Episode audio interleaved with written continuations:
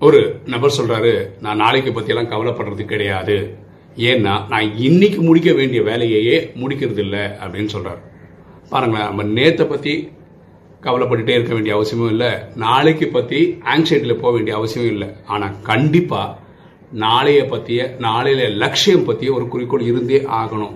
அதுக்கு ஒரு பிளான் இருந்தே ஆகணும். அதுக்கு இன்னைக்கு நம்ம முடிக்க வேண்டிய டாஸ்கை முடிச்சே ஆகணும்.